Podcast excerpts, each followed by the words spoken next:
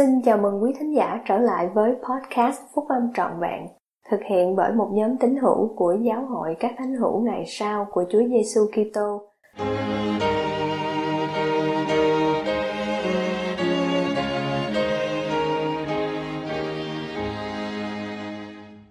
Các giáo lễ đền thờ chuẩn bị để trở lại nơi hiện diện của Thượng Đế. Bài của anh cả David E. Bettner thuộc nhóm túc số 12 vị sứ đồ đăng trong tạp chí Liehona tháng 7 năm 2022 của Giáo hội các thánh hữu ngày sau của Chúa Giêsu Kitô.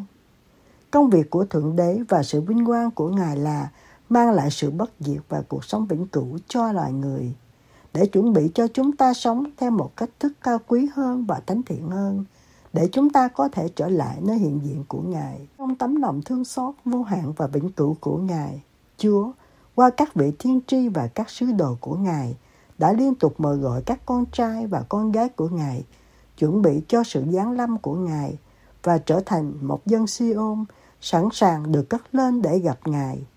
Và trọng tâm cho sự chuẩn bị đó luôn luôn là học hỏi giáo lý của Chúa Giêsu Kitô, thực hành đức tin nơi Ngài, hối cải và tiếp nhận các giáo ước và giáo lễ thiêng liêng. Các ví dụ trong kinh cựu ước về lời mời gọi của Thượng Đế dành cho con cái của Ngài để chuẩn bị sống theo một luật pháp cao hơn và tiếp nhận các giao ước và giáo lễ cứu rỗi là nhằm để giảng giải cho chúng ta ngày nay. Trong suốt Egypto ký, Thượng Đế đã khuyến khích dân Israel trở thành thuộc riêng về Ngài và tự thánh hóa để chuẩn bị ngập Ngài. Jehovah ban cho Israel bản đá, luật pháp và các điều răn. Và họ đã giao ước với Thượng Đế rằng Chúng tôi xin làm mọi việc Đức Giê-hô-va đã phán dặn. Chúa đã hứa nếu họ tuân theo các giao ước của họ, thì Ngài sẽ ngự ở giữa họ. Tuy nhiên, khi dân Israel chứng kiến sự vinh quang của Jehovah trên núi Sinai, họ sợ hãi, đứng từ xa và cuối cùng nổi loạn chống lại Thượng Đế. Một ví dụ thứ hai trong kinh cựu ước là về vua Salomon xây cất một ngôi nhà cho Chúa, hòm giao ước và các bình thánh khác được đặt ở nơi chí thánh và sự vinh quang của Đức Giê-hô-va đầy dạy đền của Đức Giê-hô-va. Salomon đã dâng một lời cầu nguyện cung hiến và cầu xin những phước lành về vật chất và thuộc linh ban cho dân Israel biết hối cải và thành tâm. Chúa đã nghe lời cầu xin khẩn khoản của họ và hứa ban cho dân Israel những phước lành lớn lao nếu họ vâng lời. Tuy nhiên, dân Israel bỏ Chúa và thờ các thần giả. Các vị tiên tri khác trong kinh cựu ước đã tìm cách siêng năng giảng dạy và làm dân Israel nên thánh để họ có thể trông thấy mặt của Thượng Đế. Nhưng họ đã cứng lòng và không thể chịu đựng nổi sự hiện diện của Ngài. Con cái của Israel đã nhiều lần không tin, sợ hãi hoặc không muốn thay đổi,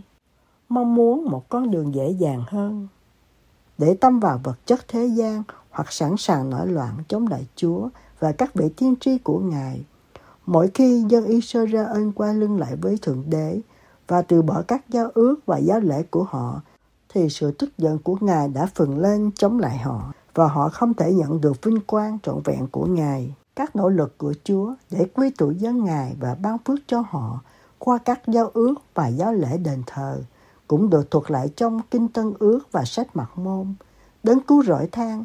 bao nhiêu lần ta muốn nhóm họp các con ngươi như gà mái túc con mình lại ấp trong cánh mà các ngươi chẳng khứng. Tiên tri Joseph Smith giải thích, mục tiêu quy tụ dân của Thượng Đế trong bất cứ thời đại nào của thế gian là gì? Mục tiêu chính yếu là xây cất cho Chúa một ngôi nhà mà nơi đó Ngài có thể mặc khải cho dân Ngài các giáo lễ của nhà Ngài và các quynh quan của vương quốc Ngài cùng giảng dạy con người về con đường cứu rỗi để họ có thể nhận được những điều mặc khải từ thiên thượng và được hoàn thiện trong những sự việc của vương quốc của Thượng Đế, nhưng họ lại không chịu. Chúa mong muốn quy tụ con cái của Ngài trong gian kỳ này và đã mặc khải những điều đã bị che giấu trước khi thế gian được tạo dựng. Tất cả những việc liên quan đến ngôi nhà này cùng chức tư tế của nó. Ngài khuyến khích tất cả chúng ta nên chuẩn bị trở lại nơi hiện diện của Ngài, có thể thực hiện được nhờ sự hy sinh chuộc tội của Ngài. Này, Ý muốn của ta là tất cả những người nào biết kêu cầu đến danh ta và thờ phượng ta theo phúc âm vĩnh viễn của ta phải quy tụ lại với nhau và đứng vững tại những nơi thánh thiện. Đền thờ là nơi chí thánh trong số tất cả mọi nơi thờ phượng, tất cả những gì học được và tất cả những gì được thực hiện trong các đền thờ ngày sau đều nhấn mạnh đến kế hoạch hạnh phúc vĩ đại của Cha Thiên Thượng, thiên tính của Chúa Giêsu Kitô và vai trò của Ngài là đấng cứu rỗi của chúng ta. Các giáo ước đã nhận được và các giáo lễ đã được thực hiện trong đền thờ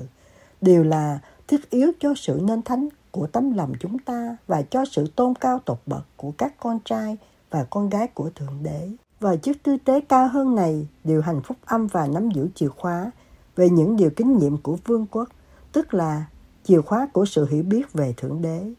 Vậy nên, trong các giáo lễ tổ chức tư tế này, quyền năng của sự tinh kính được biểu hiện rõ rệt.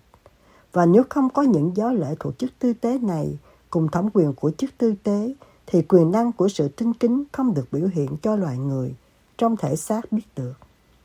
Các giáo lễ thiêng liêng mà được tiếp nhận một cách xứng đáng và luôn luôn được ghi nhớ sẽ mở ra các kênh thiên thượng mà qua đó quyền năng của sự tinh kính có thể tuôn chảy vào cuộc sống của chúng ta bằng cách tiếp nhận các giao lễ của chức tư tế, lập và tuân giữ các giao ước thiêng liêng, chúng ta được kết nối với đấng cứu rỗi và có thể được ban phước với sức mạnh vượt quá sức mạnh của chính chúng ta để khắc phục những cám dỗ và thử thách trên trần thế khi chúng ta chuẩn bị trở lại nơi hiện diện của Thượng Đế. Hai trong số các phước lành quan trọng nhận được từ các giao ước và giáo lễ đền thờ là niềm vui và quyền năng luôn gia tăng. Đấng cứu chuộc là nguồn gốc tột bậc và duy nhất của niềm vui lâu dài. Niềm vui đích thực đến từ việc thực hành đức tin nơi Chúa Giêsu Kitô xứng đáng tiếp nhận và trung thành tôn trọng các giao ước và các giáo lễ thiêng liêng, cùng cố gắng trở nên hết lòng cải đạo theo đấng cứu rỗi và các mục đích của Ngài. An Ma đã dạy cho con trai mình rằng sự thánh thiện và niềm vui lớn lao hơn trong cuộc sống của chúng ta có thể thực hiện được khi chúng ta được thanh tẩy và được nên thánh qua sự chuộc tội của Chúa Giêsu Kitô. Chỉ bằng cách có đức tin nơi đấng cứu rỗi, hối cải và tuân giữ các giao ước thì chúng ta mới có thể nhận được hạnh phúc lâu dài mà chúng ta đều mong muốn được cảm nhận và gìn giữ. Hãy lưu ý đến lời hứa về niềm vui từ Chủ tịch Russell M. Nelson. Chúng ta mời tất cả các con cái của Thượng Đế ở hai bên bức màn tre đến cùng đấng cứu rỗi của họ. Tiếp nhận các phước lành của đền thờ thánh, có được niềm vui lâu dài và họ đủ điều kiện cho cuộc sống vĩnh cửu. Trong thời kỳ của chúng ta, khi quyền lực của bóng tối hoành hành đe dọa hủy diệt sự bình an của chúng ta, quyền năng bảo vệ dành sẵn cho mỗi chúng ta trong và qua các giao ước và giáo lễ đền thờ. Nephi đã thấy trong khải tượng và thấy quyền năng của chiên con của Thượng Đế giáng xuống trên dân giao ước của Chúa và họ được trang bị bằng sự ngay chính và bằng quyền năng của Thượng Đế trong vinh quang vĩ đại. Trong lời cầu nguyện cung hiến đền thờ Kirtland, Inchi Joseph Smith đã thỉnh cầu Đức Chúa Cha để những tôi tớ của Ngài khi ra khỏi ngôi nhà này được mang quyền năng của Ngài và để không một tập đoàn ác nào đứng lên đánh thắng được dân Ngài là những người được mang danh Ngài trong ngôi nhà này. Mỗi người chúng ta nên cố gắng tìm hiểu và hiểu rõ hơn về quyền năng bảo vệ của các giáo ước và giáo lễ có sẵn trong nhà của Chúa để chúng ta là môn đồ có thể đứng vững tại những nơi thánh thiện và không bị lai chuyển và trong ngày khốn nạn có thể cự địch lại. Tôi mời anh chị em siêng năng tìm hiểu và biết ơn tầm quan trọng viễn cũ của các giáo ước đền thờ, các giáo lễ đền thờ và sự thờ phượng trong đền thờ khi anh chị em cố gắng đến cùng đấng cứu rỗi và nhận được các phước lành có thể có được qua sự chuộc tội của Ngài. Và tôi hân hoan làm chứng rằng Thượng Đế, Đức Chúa Cha và con trai Ngài, Chúa Giêsu Kitô hàng sống và ước muốn tha thiết nhất của hai Ngài là chúng ta được trở lại nơi hiện diện của Ngài và dự phần vào vinh quang của hai Ngài.